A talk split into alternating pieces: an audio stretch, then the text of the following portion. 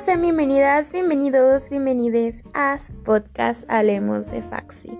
El día de hoy tenemos un episodio especial ya que estaremos analizando con nuestra bonita sección de psicología y Pixar.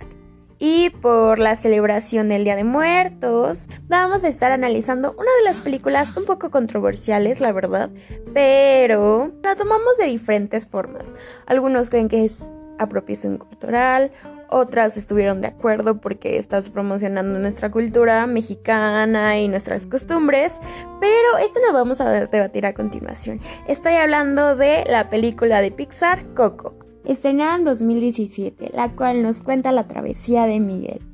Miguel es un niño el cual viene de una gran familia y que tienen un negocio de zapatos.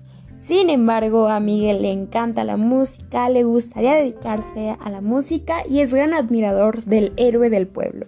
Justo tener al grande, al, al inigualable Ernesto de la Cruz, el cual pues da como el nombre a todo el pueblo y, y todos cantan sus canciones y lo admiran, pero esta familia tiene algo muy peculiar, muy muy peculiar, que está prohibida la música para ellos. Entonces es una contradicción porque a Miguel le encanta la música y le gustaría dedicarse a ello, pero la familia está en contra. Y aquí es donde va a empezar el conflicto, van a empezar eh, las peleas navideñas de la familia, la verdad.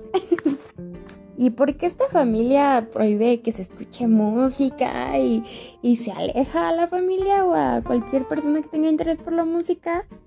Em, básicamente porque como es conocido acá en México y si lo representan muy bien, el padre de familia dejó a la familia, se fue a hacer su vida por ser músico. Acá es diferente, ¿no? Acá sí luego llega a ser que los papás se van por los cigarros, pero pues por gusto, no porque vayan a seguir una carrera o algo así, sino porque pues nada más. Y luego ahí los ves que tienen sucursales en cada estado, o sea, de que tienen diferentes familias. Pero eso es algo que llega a pasar en México.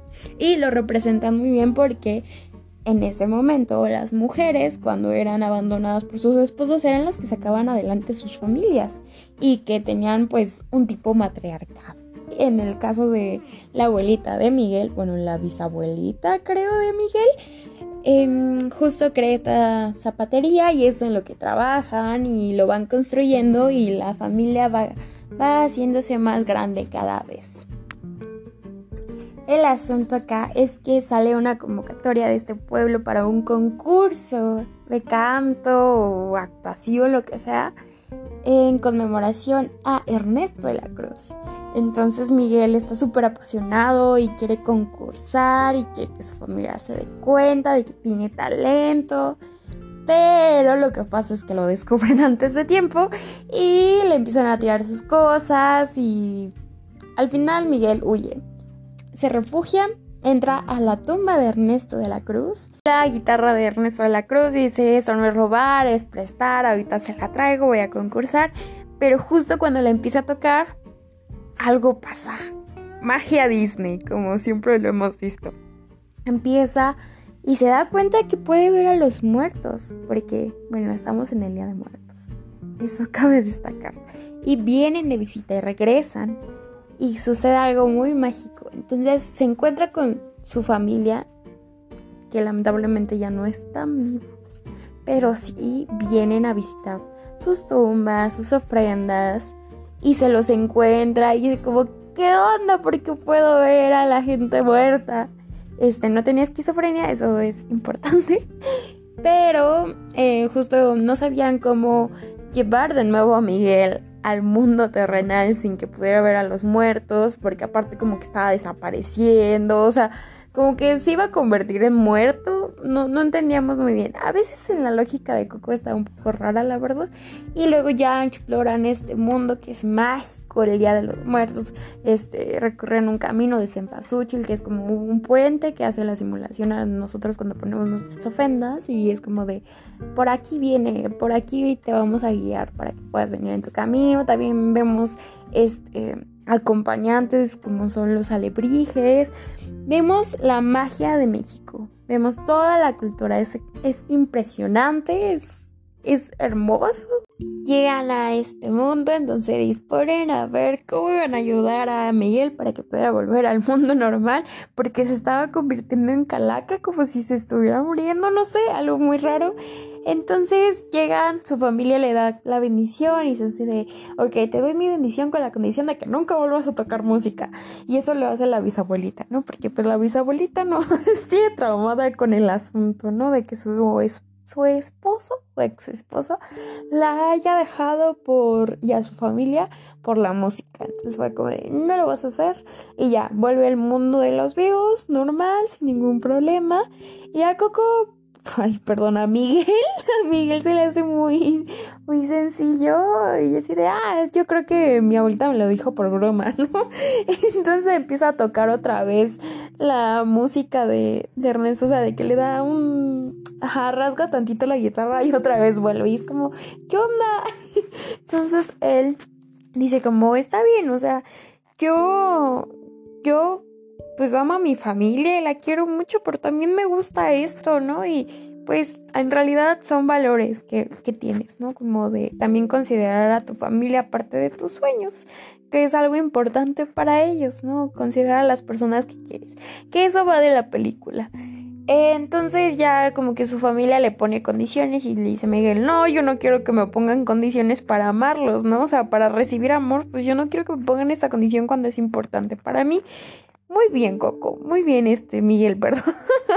Entonces se dispone a ir a buscar al abuelito que abandonó a la familia para que le dé su bendición y él entienda que realmente lo que importa es la música. Bueno, no es así, pero básicamente va en la travesía a buscar a su abuelito, él abandona familias. Y hay un giro ahí de tuercas, medio raro, pero eso sería en general la historia de Coco. La historia de Miguel. Coco es la abuelita de, Miguel, pero a veces nos confundimos. Ahora sí empecemos con el análisis. Para este episodio en especial, pedí a algunos de nuestros compañeros, compañeras y compañeros que nos proporcionaran su opinión para ver qué era lo que opinaban en general sobre la película, sobre el manejo de la muerte para las infancias y para un público en general y la apropiación cultural. Ahora sí veamos qué es lo que opinan nuestros participantes.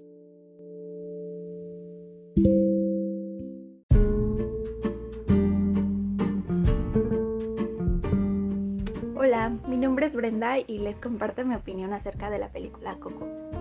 En general la película me gusta mucho, es una película que inclusive siempre pongo cuando tengo que poner la ofrenda porque me gusta mucho, transmite mucho, siento que está muy bien representada.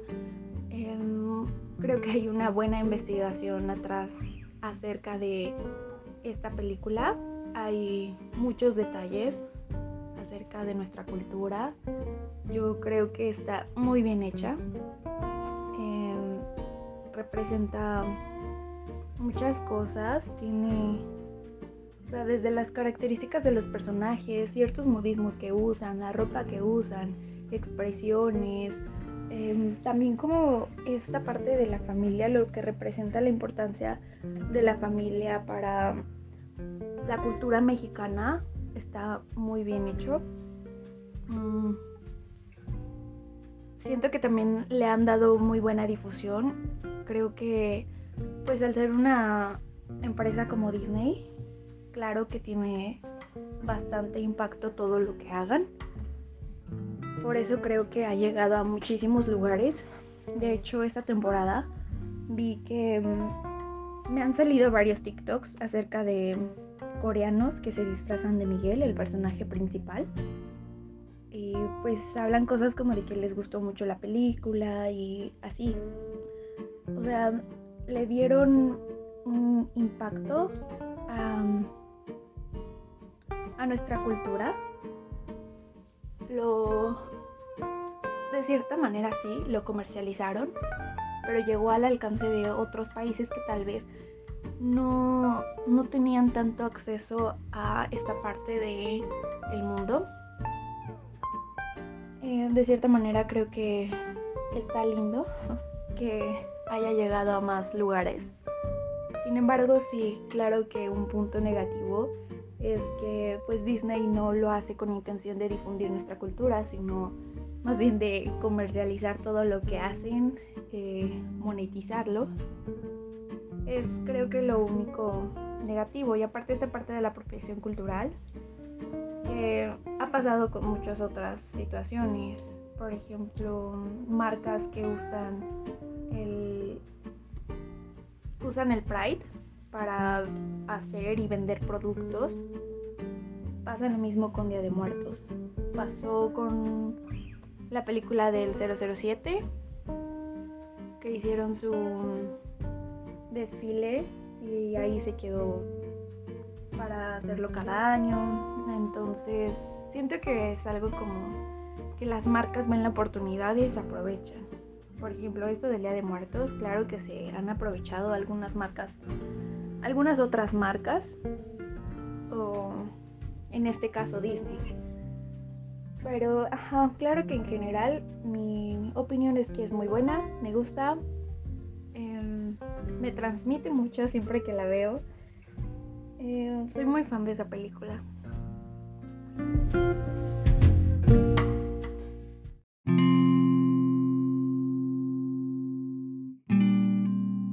Y considero que Coco tiene como, como que si llega a este punto de, incluir al público en general, eh, más específico a las infancias, para que se empiecen a abordar estos temas de, la muerte que muchas veces como que eh, tratamos de hacerles ajenos, ¿no? Eh, como que a veces hasta incluso con cierta indiferencia se les llega a abordar pues es un tema que es pues completamente normal, ¿no? Finalmente es parte del ciclo de la vida y pues como que no podemos eh, simplemente apartar, apartar a las infancias, sino que debemos, este, pues sí, ¿no? Eh, quizá no, no lo afrontarán, no lo vivirán de la misma manera que pues, una persona adulta o mayor, pero sí creo que de alguna u otra forma tienen sus procesos de, duelo, de asimilación. Y pues si no, en dado caso de, no sé, a lo mejor alguien, una persona adulta, no se tiende a, a llorar mucho, a mostrarse muy dispersa, o bueno, o sea, son como muchas maneras de, de vivir el duelo, o sea, creo que cada quien tiene su forma y a lo mejor en las infancias, mmm, también depende, ¿no? La edad no, no sería tan notorio, pero pues sí, ¿no? A, lo mejor algunas conductas sí se pueden observar y en dado caso de que pues, se, observen estas conductas, pues que empiecen a afectar de alguna forma en, su vida, en su rutina, pues igual considerar pertinente, ¿no? Esta ayuda de, de un tanatólogo o de una tanatóloga, porque sí, como que muchas veces se... como que no se, no se le ayuda a dar un cierre, ¿no? A, los niños, a las niñas, porque, ajá, como que se considera que, que no lo necesitan, ¿no? Que, que no son tan conscientes de, la muerte y no, creo que también depende, ¿no? La, la experiencia de la vida. Hay personas que, que no llegan a abordar este tema de la muerte hasta mucho tiempo después, pero pues hay otras personas que desde muy temprana edad tienen que afrontar pues estos duelos y pues sí, ¿no? Como que darles esta conceptualización, ¿no? De la muerte que, que, ellas, ellos vayan formando su propio concepto para pues así poder asimilar de la mejor manera posible. Eh, esto y respecto a si es una apropiación cultural yo diría que no. Eh, yo sí considero bastante representativa la película a mi modo de ver. Eh, y pues bastante atinada en este sentido de como en México, pues sí, es algo muy característico de nuestra cultura, el, el celebrar ¿no? a nuestros difuntos, a nuestras difuntas, pero también creo que algo importante que se toca es este tema de, no querer ser olvidados, que creo que es algo como universal, algo muy característico en el ser humano, en, en el querer trascender eh, ya a pesar de no estar en este plano existencial de alguna u otra forma, como que sí tenemos esta tendencia a querer dejar nuestra huella. Es pues, algo muy reforzante, es este el que las personas sean conscientes de nuestra existencia. Eh, y justo como que creo que es algo bastante relevante que se, que se aborda en la película, ¿no? Eh, lo, lo, vi de, lo había visto, ¿no? De, de Ibarreche, que lo comenta más o menos de esta manera. Este, pues, ¿quién, quién no, a quién no le gustaría no ser olvidado?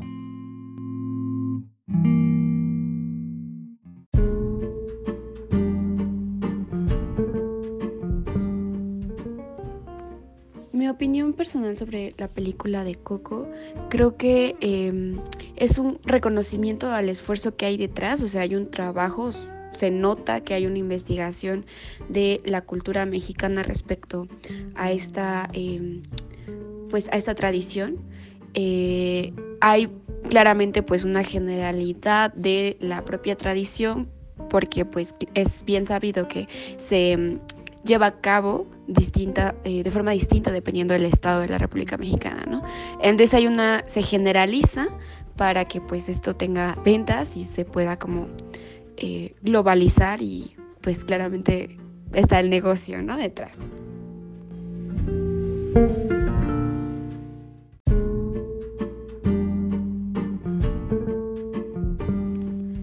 Eh, respecto al manejo de la muerte para el público pues general, o bueno, me preocupa más el tema o lo que se transmite especialmente a niñeces y adolescencias y es esta eh, como obligación que impone la película de que si no pones la foto de tu difunto en la ofrenda o este si no le recuerdas eh, en cada tradición eh, este pues va a repercutir en el mundo de los muertos, ¿no?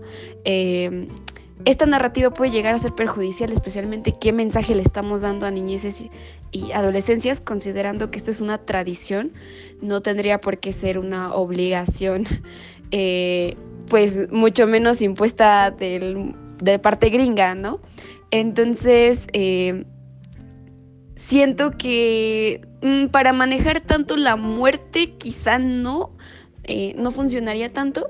Eh, hay que reconocer que es buena esta narrativa de que la muerte no es algo, no es algo visto como algo fatalista, eh, pero también no coincido mucho con el objetivo de criminalizar a quienes no siguen la tradición eh, mexicana y que esto va a repercutir en la jerarquización del mundo de los muertos, ¿no? O sea, y obviamente pues está esta narrativa de que entre más famoso seas, mejor vas a vivir en el mundo de los muertos, eh, cuando pues ajá, ¿no? Estamos volviendo bajo esta narrativa de la meritocracia y ya ni en la muerte nos salvamos, ¿no? ¿Y qué, qué narrativa les estamos dando?